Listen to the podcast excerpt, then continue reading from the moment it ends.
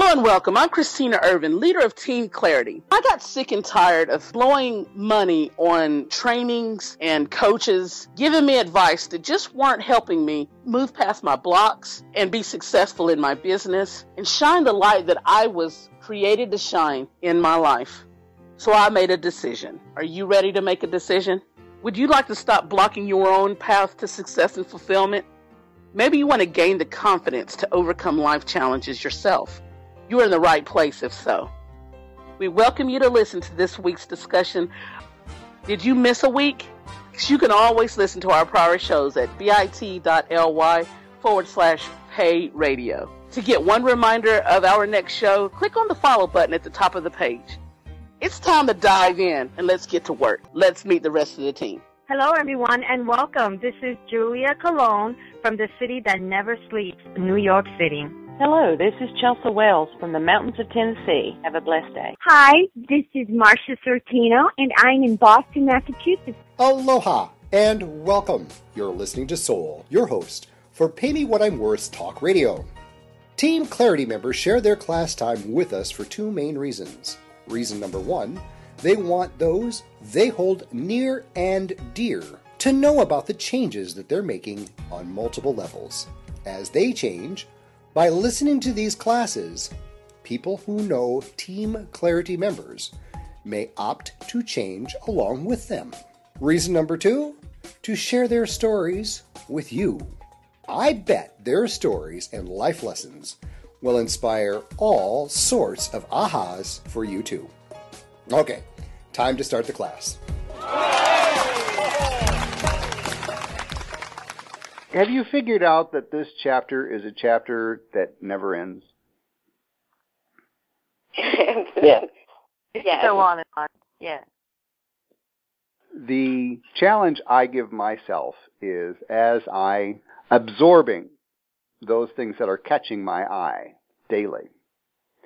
I'm being mindful of, hmm, who seems to be running across my path more than once? Is there a name? Is there a topic? Is there a theme to what seems to be catching my eye on more than one occasion? And if the same name pops up three and four times, all of a sudden I'm realizing, ah, I need to contact that person to possibly look at a mentor relationship. So I'm constantly reaching out to people every week, every month, tapping on their door. Who are you? What are you doing? I want to learn more. Delightfully, surprisingly, more often than not, they're thrilled that I've knocked on their door, even though these are household names many times. And one of the more intriguing aspects of setting up our relationship is I'll ask them this question Will you be offended if I never mention your name? Why do you think I asked that question? It gives you an idea of who they are and their core intentions. The type of mentor that I want, they don't want it to be about them. It's not about them. It's about the service to the world. Bingo. Is it more important to get their message out than having their name out? Which one's more important? Mm-hmm. I'm looking for mentors that understand the art of integration, ownership, personal empowerment. I'm looking for mentors that really have no expectations in how I hear what they have to say, integrate what they say, and then act on what they've taught me. I'm looking for mentors who have no desire to control me. Any ideas why? Because there's no interest in self-serving mentors. It's not what I want. So, but a mentor who, A, encourages me to look within myself and, and find my own meanings and my own thought processes and sharpens that thought process and sharp, that sharpens me in the end so that I can then go out and continue to, to share my light. You don't want someone who is going to, per se, have you drink their Kool-Aid. You want someone, you don't want them to try to pour all their ideals into you. You want someone to encourage you to be you. Excellent point. That's a good question, though, Soul. Like the thin line between that, because I find that people get confused between growth and being true to themselves.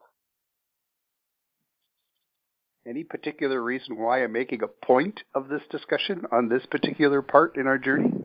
At this point in our journey, we're looking for mentors and we are becoming aware of what it's like to become a mentor to others.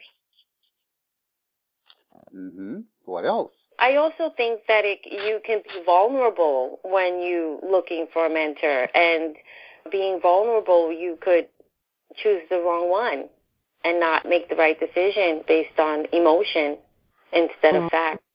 And also finding a mentor that's not judgmental, someone who's going to encourage me to do what it is that I love to do and help with finding the solution and putting me in a position where I can answer my own questions.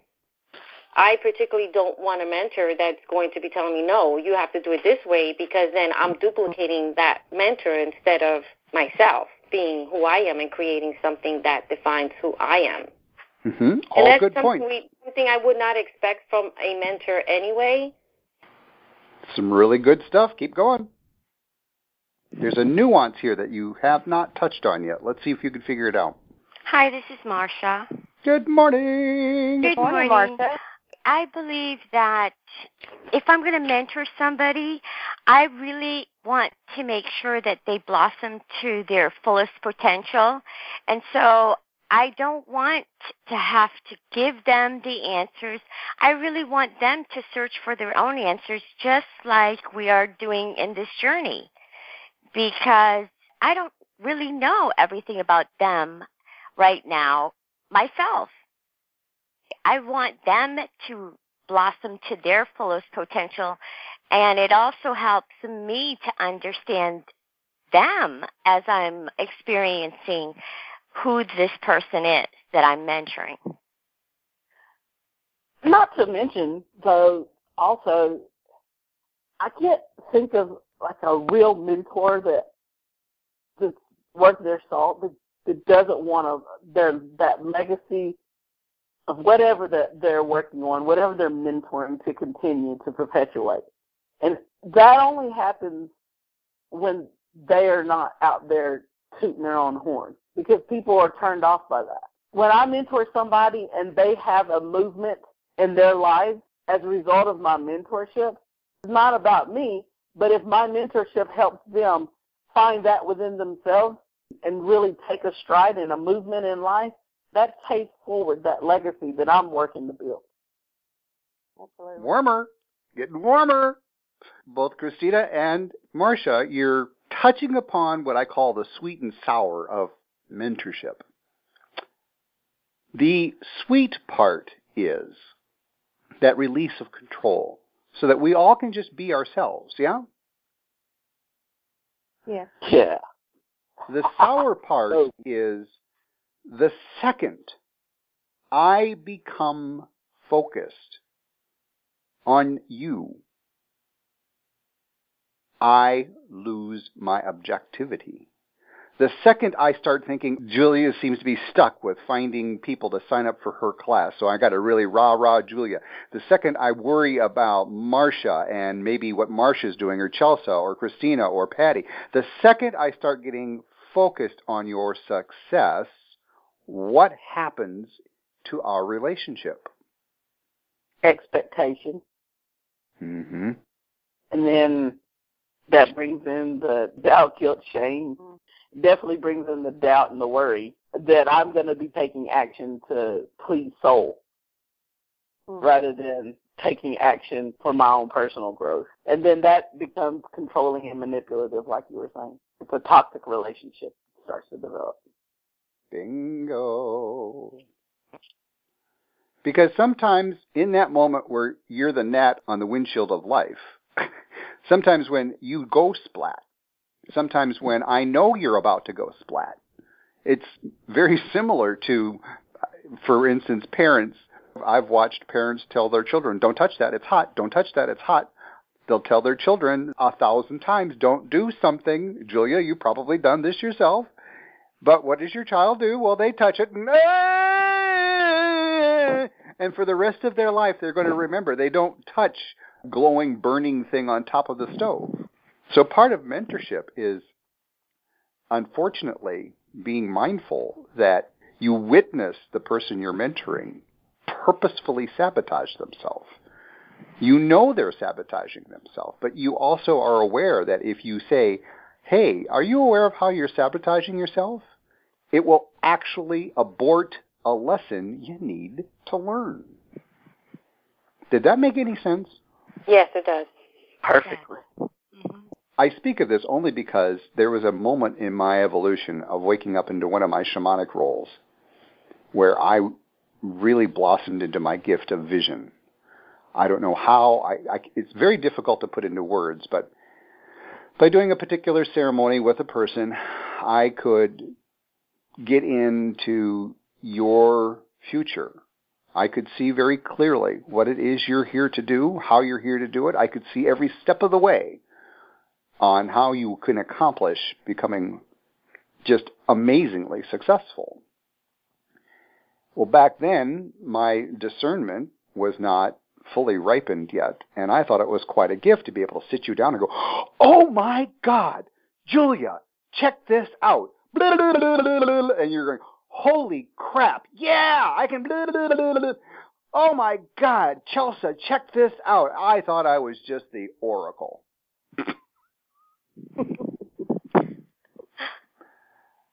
and then it became very abundantly aware to me as I used that gift even further. I saw how I aborted lessons you really needed to learn. I helped you shortcut, or it looked like a shortcut. But I think I found in my life, shortcuts are never shortcuts. we learn the most valuable lessons through trial and tribulation, or what I call going into the fire. Mm-hmm. We learn the most valuable lessons from that. And when you learn that lesson, is it fair to say it's your lesson? Mm-hmm. Right? Mm-hmm. The reason why I'm bringing up some of these topics is as we've been doing these Q&A calls, one of the things that I'm mindful of is the repetition of a reference back towards me. Please hear me. You are welcome to own your journey. There's no need to say, well, Soul said da da da da da. Well, in Soul's book, da da da da da. Every time I hear you say that, what I'm hearing is you're not firm on your own confidence yet. You need to back it up by, oh, well, Soul said it, and if it doesn't work out, well, Soul's an idiot. Not taking ownership. Right? Mm-hmm. Yes. The best gift I can possibly give you all is for you to forget who I am. For you to literally go, oh yeah, that that guy, yeah, we went through that class with him. I I he, I haven't even thought of him in a decade. That is to me a gift. At the top of the call, you baited us, Miss Chelsea. You baited us. You said something along the lines of there's a profound pool you dove into this morning. Yes. Yes, there is. I think it would come out better if I just read what I blogged this morning. Morning, I called it Society and Worth. As an older woman of almost 55, that's what society calls, I have learned a valuable lesson recently. As many women do, I've colored my hair for many years, all in chasing the dream to not only cover the gray, but to look like who society says is better. Damn that gray hair. My hair grows like a chia pet. I constantly worried about gray hair showing. Well, my life has a way of telling me you need to look deep in your soul about those thoughts you have about your worth. It started out small that I would have a few blisters pop up on my head after I colored my hair. Then they would clear up before I colored again. This went on for about a year. Finally, my body said, Look, stupid, you are allergic to hair color now. And my whole head blistered up. So began my journey to acceptance of my gray hair. I did a lot of soul searching to find out why it was so important to me to cover my true self. And I had many aha moments.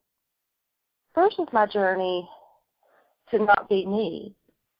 I was born with really, really, really white hair, very, very blonde.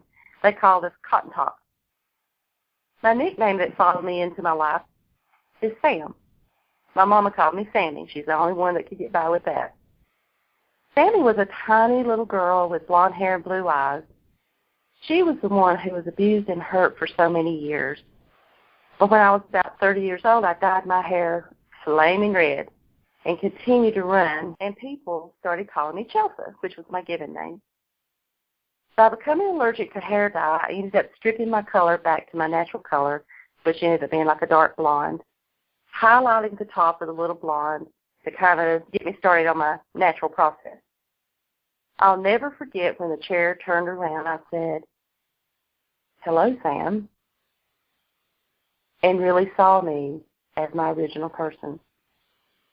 The journey of having to go natural was a deep soul felt journey. I stripped away what was hiding me as my original person, Sam, the one who suffered and screamed in my head. Who would have known that becoming allergic to hair dye would touch my heart and soul so deeply and bring me back to that little girl that needed to be embraced and told it's okay to be Sam again. I love Sammy. She is a strong, loving woman who says, I have earned every gray hair and wrinkle. It's a wonderful thing to be me. That's absolutely beautiful. Who would have known accepting gray hair would have done that? so when my chair turned around and I went, oh my God, hi Sam, it was breathtaking for me. Proud of you. So Chelsea, when you turned around and you had that breathtaking moment, let's go a little bit deeper if you don't mind about that. Like, what else were you thinking? Because you said, hi, Sam. I was thinking, oh my God, why? And I, I thought I knew why I ran from who Sam or Sammy was because of all the things that happened to me as a child and as an adult. But it was so breathtaking to look in the mirror and go, well, hello, Sam, and be okay with it and not feel like I needed to hide her under red hair and the name of Chelsea, but to truly embrace that little girl who needed to be held and told that it was okay to be me. It was very emotional. Very. Safe to say that you shed that shameful cloak yeah. that you wore all those years? Yeah, absolutely. So at this point, my hair is like 90% gray, and I am just thrilled with it. Like losing weight, which I'm doing too with Isagenix, but it's ridding myself, ridding my soul of what covered who I really am because I was ashamed of her. And I was afraid of her. I was afraid of the emotions that Sam would bring back. And my experience has been that Sam has brought back many deep emotions, and I find myself being somewhat more emotional than I have been for years because I've hidden that. I like to say I've got a thick exterior, which I do, but it feels pretty good to be me. This week has been profound. My growth from losing my mom to now is just amazing. Just amazing. I'm just a little emotional this morning. These are the moments that I sincerely hope each of you as teachers get to experience with your teams because this particular moment that Chelsea that you shared with us, to me, this is a, a sacred platinum golden moment I know I'll remember for some time to come. Powerful, powerful. Part of what I find fascinating is I've yet to meet someone too old to change. I've had people tell me in their 30s, I'm too old to change. I've had people tell me in their 40s, their 50s, their 60s, their 70s. And sometimes when you get into your 80s and 90s, I might let you play that card. Maybe. Maybe. You are never too old to change, ever. Look at how now, Chelsea, this has opened you up to potentials and possibilities that you've kept a lid on for so long. Yeah? hmm What I find too is I'm a very much an empath, and I found that my abilities to be empathic with others has really that energy level has so increased since even since starting our journey here. And sometimes that's a little scary because I think that rough exterior that I've had for so long is to protect myself from getting hurt by anybody, and I find that pretty much gone. So it's, it's a little, a little scary at times. So you're now waking up to yet another potential of your mentoring capability. Mm-hmm. Is is it fair to say, Chelsea, you've accessed another level of unconditional love for yourself? Absolutely. Absolutely. It is phenomenal. There are hardly any words to describe it.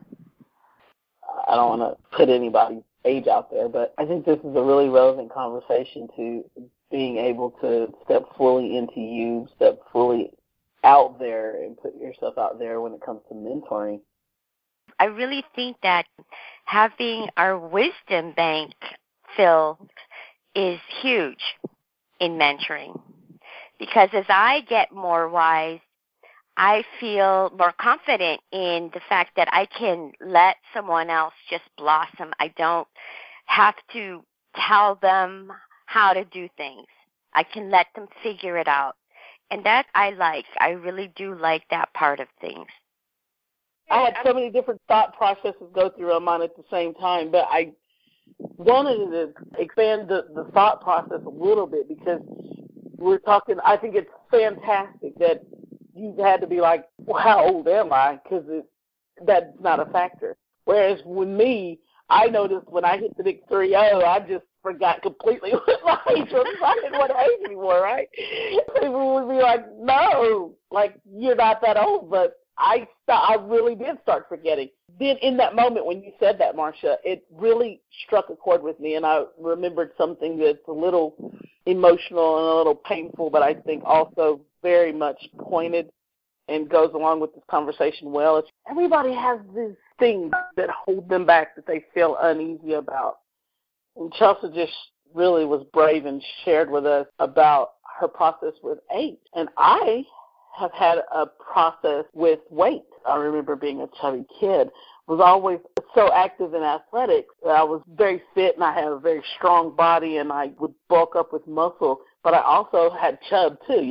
I remember different points throughout my childhood where my mom would be frustrated with me because she was the chubby little child syndrome. She had that going on. All of her effort to not have me feel the way she felt, she never realized that she was putting that on me. She was putting her pain on me. So she would get frustrated, right? And when, like, if we would go shopping for school clothes or something, she would get frustrated and she would get fearful because she, in her mind, in her family, because she was the chubby one, there was less love and there was less respect. And when she went out into to school and to the world, she was treated a different way. Nobody saw her beauty, which to know my mom, you would, I mean, the woman's hot. Like, anyway, like, I know that's my mom, but she's always been a beautiful woman. She's always been a beautiful, she was a beautiful child. But she didn't feel that way. And the world didn't tell her that. And so she succumbed to that. And so she got fearful where she raised me. And all throughout my life, there would be that rage moment where she was so afraid that because I was chubby, that I wasn't going to get something in life.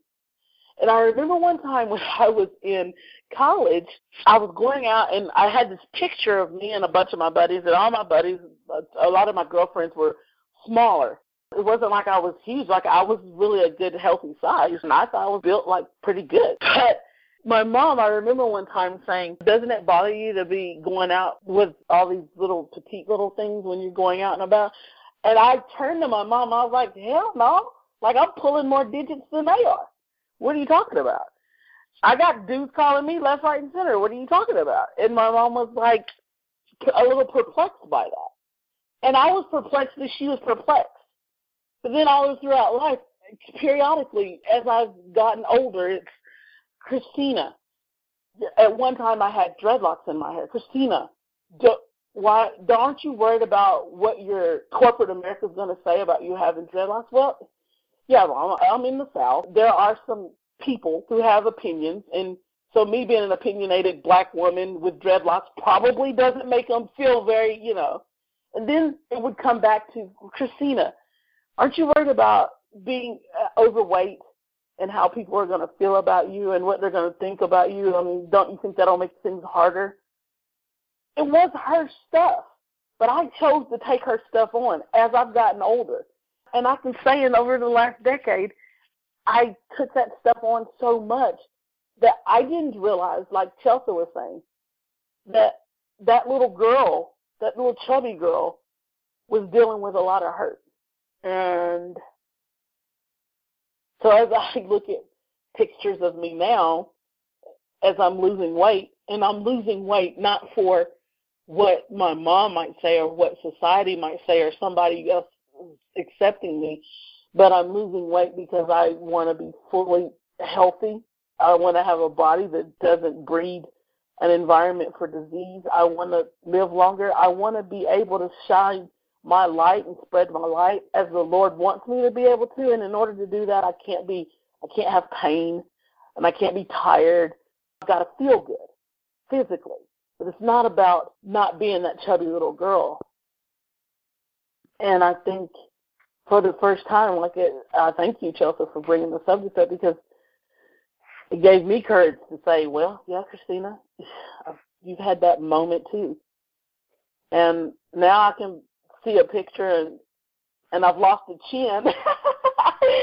so I can say, hey, to that little that chubby little girl that has spent a lifetime trying to prove to my mom that just me being chubby doesn't mean that it has to hold you back in life and that you can't be confident.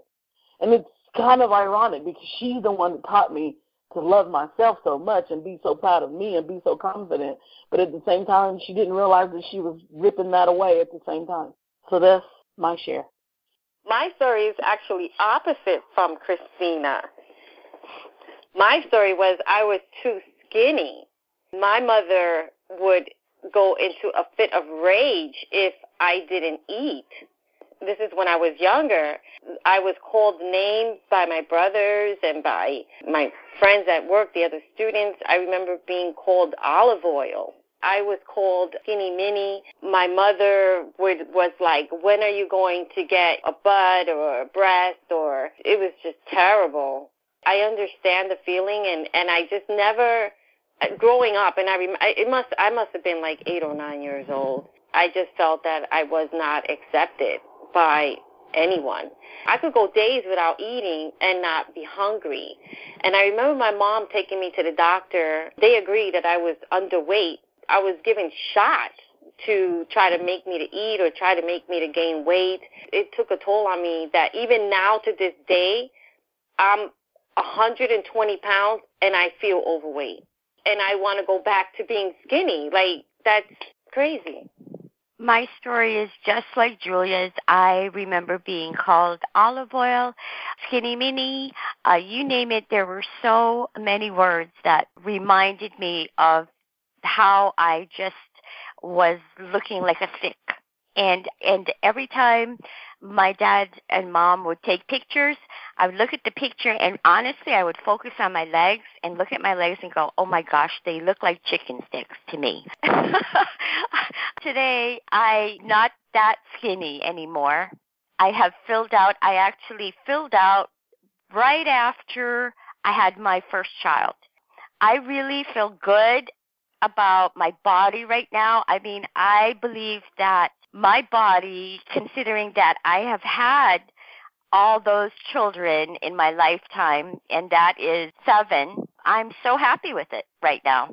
Back then, it really did make an impact on me. Not only skinny, having small breasts, and all that was something that I dealt with for many, many years until my first child was born.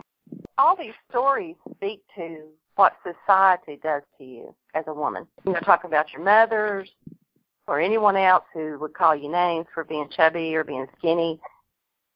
Society really does a number on a woman. It really okay, does. But, but let's let's pull this back in just a little bit though. Let's pull it back in and frame it a little bit if you don't mind. Because you make a good point, yeah, that's one of those things that is perpetuated in society and is perpetuated in our families and and it gets to the point where that work decay over time we lose ourselves. But there's a moment where we as adults we choose Mm-hmm. to let that continue too. Yes? Yes. Yeah. Yes, I agree. I was content being skinny. I was happy being thin, having a certain weight. I realized that I now, as I've had my last child, where I did lose a lot of the weight, but there's still more weight. Not a lot of weight, but there is uh, maybe a good 10 pounds that I want to lose because that's the weight that I want to be in. That's where I'm comfortable in. And some people will say 120 pounds, that's nothing. But for me, I want to be a certain weight. 120. Let's Are you serious? My God. Really? I mean, you got to remember at one point I was 327 pounds. So I'm here 120. I've listed bags of food heavier than that. That's funny. Oh. Imagine if, if we were to string together some common themes that I can think of throughout the, the book, and that's compassion. And that's this subject that we were even talking about today. Well, let's move from compassion to really knowing our skills and our values to really embracing and stepping into that worth, that full woman, the proud woman with the shoulders back and the head high. Uh-huh. Now bring this into our discussion of being a mentor. And what if this is what we present when we are talking to other women? What if this is what we present when we're talking to even men? Because that subconsciously helps change their thought process, their mindset thought process as well. What do you think?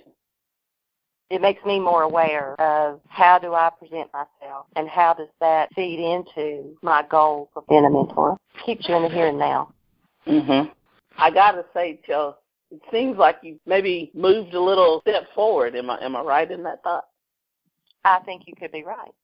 This week also, part of my household was not here for about three days, and the most wonderful thing happened. The most wonderful thing was I truly, deeply, passionately missed that person. I don't know that I thought I could feel that way and feel so at home in a home with someone else. I pretty much given up on ever feeling like that again. It's just a wonderful feeling. It's been a crazy week. Yum! You're beginning to get it. You're beginning to allow the tremendous amount of work you all have done. And I am acutely aware of the fact that you've done tremendous work. For example, if anyone has ever spaded a garden, I mean literally this four pronged metal tool where you got to jump on it, stick it into the ground, use your back, pull it up, use the spade to beat it up, and do that and repeat it hundreds, if not thousands of times to spade a garden. Unlike pulling the chain on the rototiller and, and just churning up, you can till a garden that way too. But ladies, you understand I've handed you a fork, a spade, and you're going in and bit by bit you're spading up who you are. You're looking at it. It's hard work, but it's earning you the stripes to feel more confident than ever before. Yeah? Yes, Yes. absolutely. I am unable to do that spading for you, nor would I want to. And Christina, I'm reflecting back on one of our earlier classes how one of the biggest loads off your shoulders is you stopped spading for people, right? Yes. yes, yes. and to me, as you let this fully ripen in, it's like that moment where you first sense the smell of bread baking or the turkey cooking or the garlic roasting or whatever. That first, oh, oh, mm, when's it going to be ready? right? Right. I don't know about you, but I could have literally have stuffed myself silly to the point to where my belly button's going to pop. But if I smell garlic being sautéed in butter, it's like, oh, I want more. as you all have that shift in your confidence, as you tune your energies, this sounds a little woo woo, but be prepared for people to show up out of the blue and ask you, what are you doing and how do I get involved? Mm-hmm. That will be a common occurrence. So be careful when you take on these requests because they're looking for you to most likely be what they want to be. Yeah? Yeah. Yes. Yes. That's a huge request. True? Yes. Yeah. I guess that kind of feeds into chapter four, though, right? So. I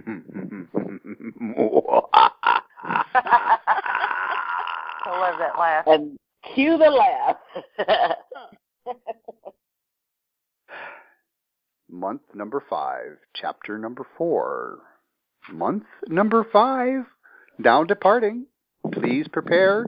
Please fasten your safety belts. Put your tray tables in the upright position. We are about to take off to chapter four. Can you believe it?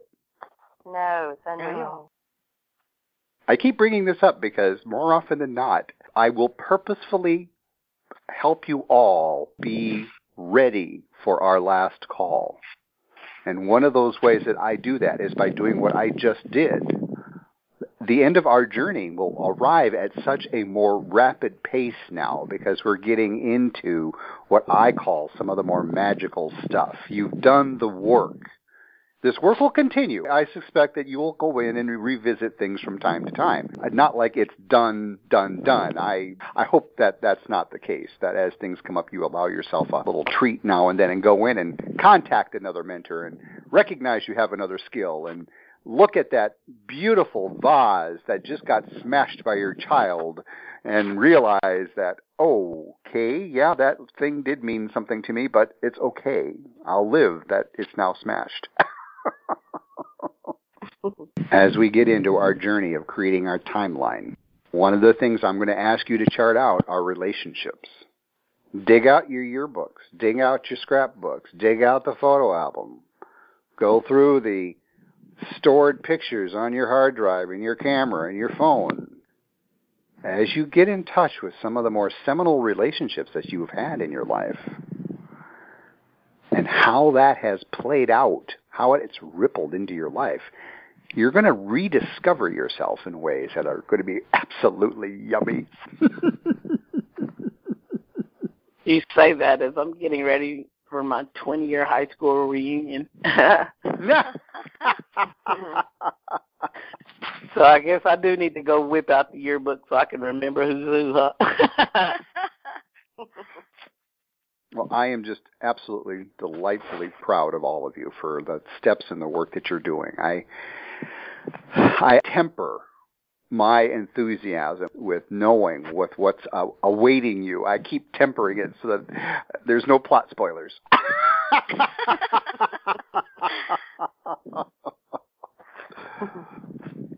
what are our takeaways so far today? Love yourself. Give yourself. Be yourself. Be a compassionate, mindful mentor. Truly be a mentor. The focus is not about you.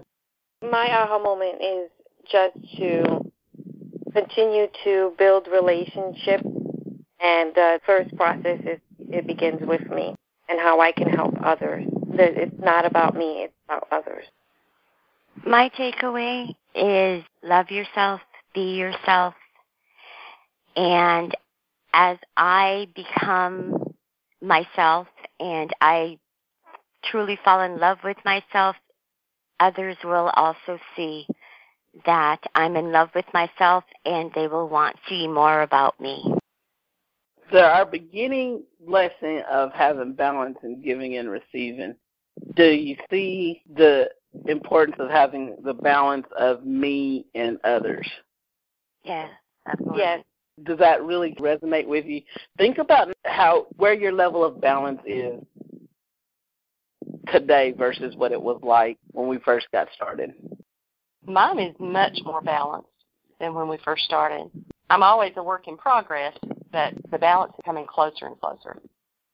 The, the same for me. I agree with Chelsea.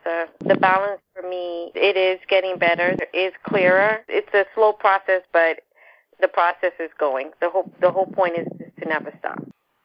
The balance for me is yep. just beginning. I'm going to say I'm just beginning that balance. I'm starting to feel that shift. I think it's just going to continue as I learn to explore myself more. So I'm excited to just keep going and learn more and more as much as I can. I think I will always continue to enjoy learning.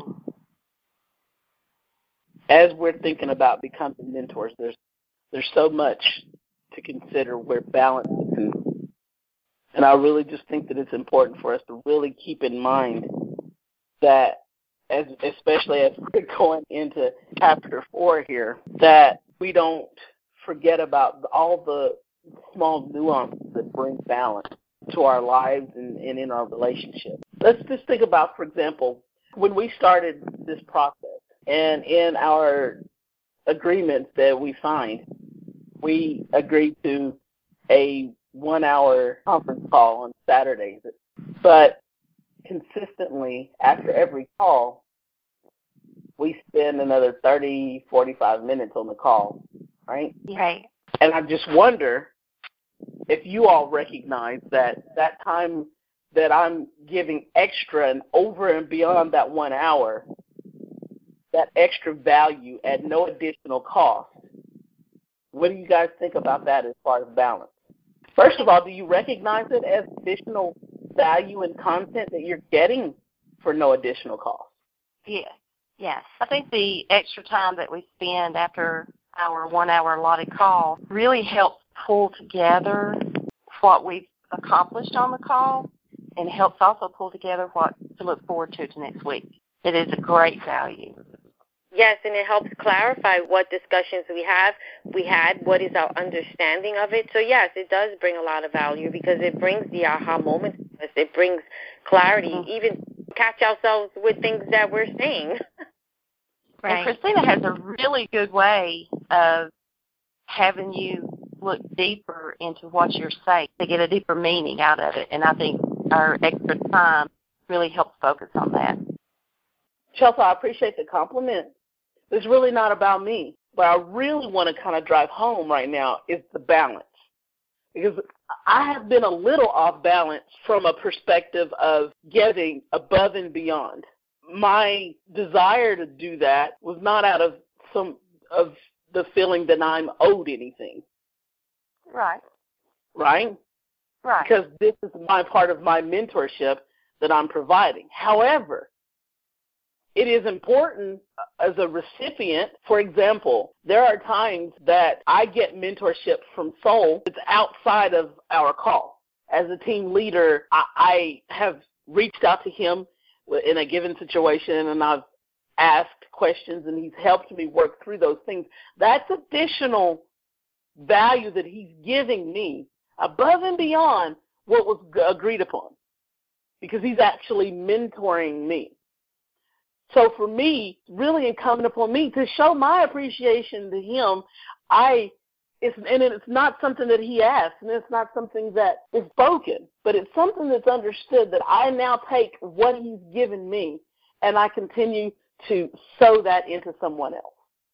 So my question here is we've had a great discussion about a lot of important ahas and a lot of ways that are profoundly when I think of the potential for mentorship out of this discussion today alone, my question to you is can you look in the mirror and say, I am absolutely paying forward, not out of obligation, and being a mentor. I'm fully stepping into that mentorship. I'm not hiding these things that could be ministering and mentoring to some other woman. I'm not shying away from it because of the moment, fear of the moment, anxiety about the moment, but I'm fully stepping into that. Did you take the opportunity today to put your controller and tell your controller there's another place for your controller in your life, but in this situation right now, you it's incumbent that you mentor this person instead of being selfish. Are we doing that? And that's the question that I'm putting out there today. And normally I would put a question like that out and I would just say ponder that for yourself. But actually today I'm going to ask. Marcia, you want to start off? I putting myself out there to really help mentor someone. Is that the question? Am I clear on that, Christina? Yes. Are you? Are you? Are you? Are you recognizing that you're getting a lot of value? Yeah, you paid for this value, this one hour with Soul. Then you get a lot of extra value from from me and these acts after after the call discussions you get a lot of value from soul in posts that you may or may not be engaging in. You get a lot of value from your other teammates that you may or may not be engaging in. And then you may or may not be taking full action as a result of the all that value.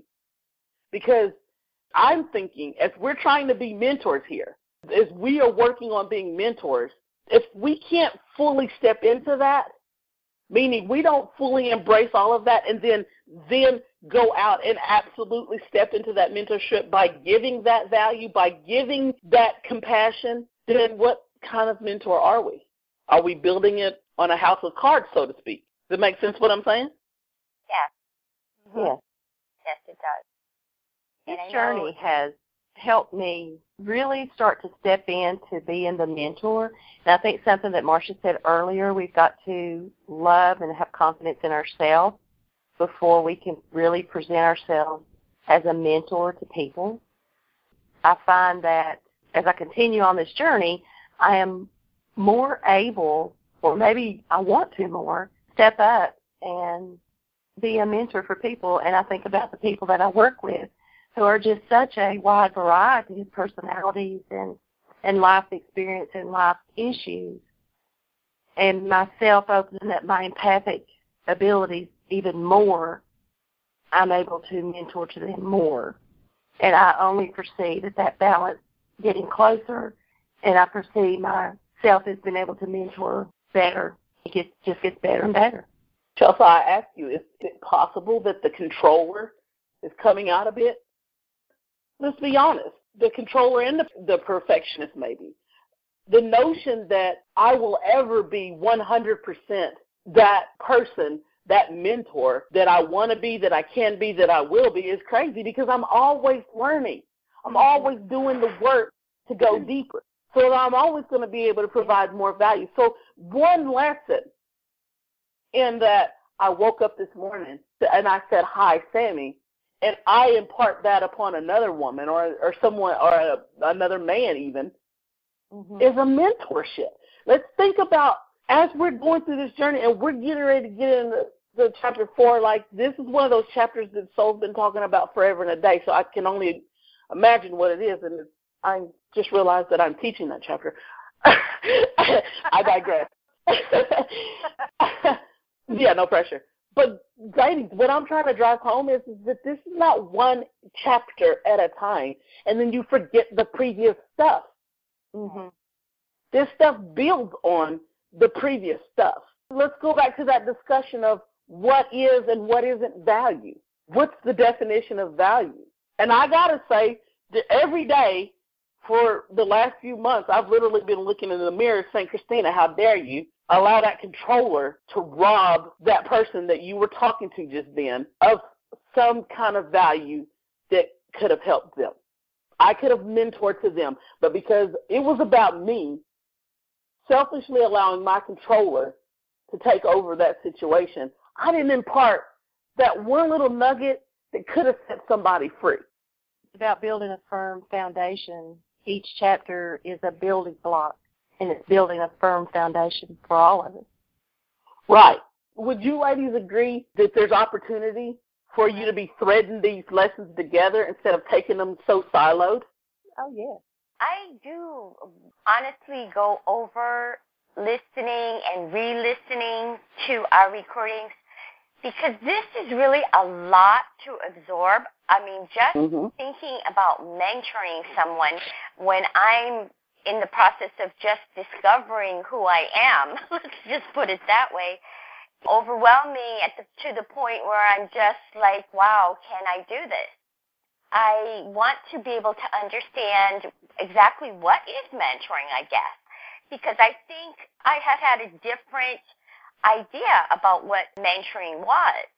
And as I'm going through the book, going through this journey with you ladies, I recognize some of the things that I had done with my mentoring that probably were not the best for that person. I should not have done that. And I'm just recognizing that now as I'm growing and learning. As I was listening to the discussion with you ladies and so I recognized some of the things that I had been doing that I now know I don't need to do. Like I had been hand holding or just a lot of the things that I recognized that I was doing that I don't need to do anymore what I can say to that is, Marcia, is that is the exact point in this discussion right now. Okay. Because I know that you all are working on starting your own team. Yes. And this whole time, I don't know that I haven't come out and said, hey guys, I'm providing extra value here. Please pay attention to this in a more in-depth way. Really get this in there. And it's easy to overlook and just have that expectation. I'm not pointing this out as a any kind of guilt or anything like that. It's all based on I am sharing, I am trying to mentor to you because in fact I have been what you guys are saying about mentorship and everything, like that's where I've been sitting this whole time. You've had the benefits of going on five months now of going through this program and actually starting to really realize what the program truly is and can do for you. I stepped into this mentorship and did not have that. And so every week I get a new revelation of truly what we're doing in this journey, of truly what it can be for some other person. So what I started this off as, being a team leader, and th- thought this program was, it's it's completely 360 more than I ever imagined Mm-hmm. and much more that I haven't even I haven't even recognized yet. Yeah. And I understand that overwhelming feeling of oh my gosh, I'm leading these people and I don't even know what the hell this is. Right. what I don't think is that you all have recognized I have been taking my steps fully into that position, but I'm pointing this out in an effort to show you that these are steps and actions that a mentor that these are steps and actions that a mentor must take. You must get out of your self circle, your self focus, to start to be able to really realize that stuff, that space. And if it sounds like my tone is a little bit more sharp right now, it is. Because we are in month five, A. We do have more depth that we can go, B and myself included, and see you are starting your own team. So, like you said, Marcia, I've been doing a bit of hand holding. I've been doing a bit of subtle suggestion. And maybe I haven't been the best mentor to you by doing so. Because here we are getting ready to start month five, and I know I'm telling you that I truly feel that Team Clarity has not understood how much value you get after that one hour and how much mentorship I'm truly trying to impart in this process. And part of that, I just have to ask you is, are you still a bit in your self circle and there's not enough balance going on there? That's just a thought. You have to answer it for yourself. Does that make sense? Yes, it makes sense, Christina. I'm starting to understand more of what you're explaining to us. that mentoring others really is about getting out of ourselves. Hmm. I usually just go with the flow of energy that I'm in. It seems to work out for me throughout the day where I am actually noticing more people who I know but yet I have never spoken to yet, really. And for the first time, I'm starting to actually start conversations with them once again. We, we're all connected to so many people. We've got this huge list of people that probably we have never talked to for quite a while. So I understand that. Marsha's saying, you know, it's important if you want to be a true mentor, you absolutely have to get past yourself. When you get past yourself, you're able to be a better mentor to the people that God puts in your life that need a nugget from you. And it may just be a small nugget, but being aware of that and seizing the moment past yourself is important. Yeah.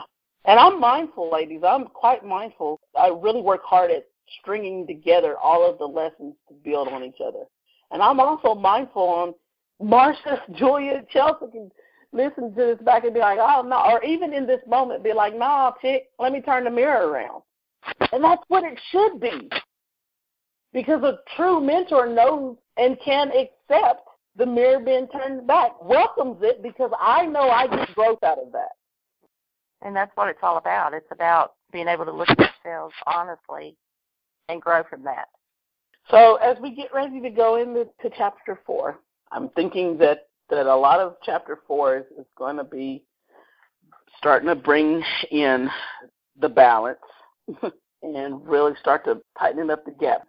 I'm pretty sure that after chapter four, it'll seem a little lighter. At least that's what Soul has alluded to in our conversations. That the hard work is chapters one through four, and I'm, we've been doing some hard work. We, I know we all have been through some mental, emotional, and spiritual roller coasters. I, I totally, I totally am mindful of that, ladies. I know what you're going through. Trust me.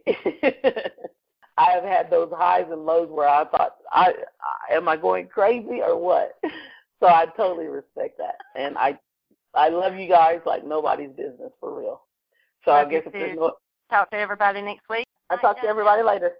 Thank you. Bye. Bye. Bye-bye. Wow, that was great. Thanks for listening. As one of many Pay Me What I'm Worth team captains, it's my role to help people get serious about removing blocks to success. Blocks like doubt, guilt, shame, and worry. As you've just heard, our team is both real and serious about being the best that we can be. How about you? Are you ready? Are you ready to remove these blocks in your life? As you can see, I'm very serious about helping you live your life with less stress and more success. Call me at 423 737 5809. Again, that's 423 737 5809 so that we can talk about your next steps. And before you go, let's continue this conversation in the comment box below. I look forward to talking with you. You're listening to Christina Ervin, one of the many team captains for Pay Radio, radio worth listening to. Have a great day. Judy was boring. Hello. Then Judy discovered ChumbaCasino.com. It's my little escape. Now Judy's the life of the party. Oh, baby, Mama's bringing home the bacon. Whoa, take it easy, Judy. The Chumba life is for everybody. So go to ChumbaCasino.com and play over 100 casino style games. Join today and play for free for your chance to redeem some serious prizes. ChumbaCasino.com. No purchase necessary. Void where prohibited by law. 18 plus terms and conditions apply. See website for details.